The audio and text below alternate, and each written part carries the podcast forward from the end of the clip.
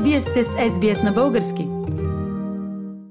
Какво е да живееш с български баща? Сега не знам какво да казвам.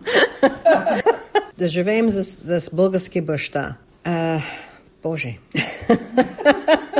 Той ме учеше, че е важно да се ценят отношенията с семейството. Че е важно да имам добри маниери, и да бъда честна и да работим здраво. Важно е да бъдеш горд от работата си и да, да имаш достоинство и добро отношение към другите. Кое от всичките тези неща беше за тебе най-трудно да направиш? За годините не беше трудно, понеже аз приех тези качества е, в моя живот. И начина, по който се отнася с, хората.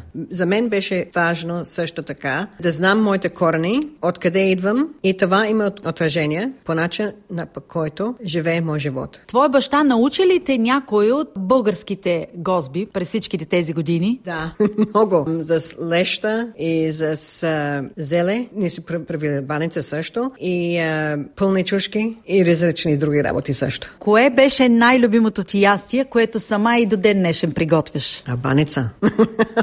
да, баница. А, обаче също обичам леща да готвям и зеле. Ако трябва да го сравниш с австралийските бащи и с всички други бащи наоколо, какво е характерно за българския баща или за твоя баща? Татко беше ангажиран с мен. Той ми е водил в училище и вземал в училище и кога сме излезла, също кога съм била млада момиче, пак правил така и ме водеше на партия и ме взимаше от партия. Винаги може да разчитам на, на него и той винаги беше джентлмен, рядко срещам джентлмен. И това е много важно, понеже никакви мъжете тук в Австралия може да, да, да достигнат близко на него. Рядко срещам джентлмен.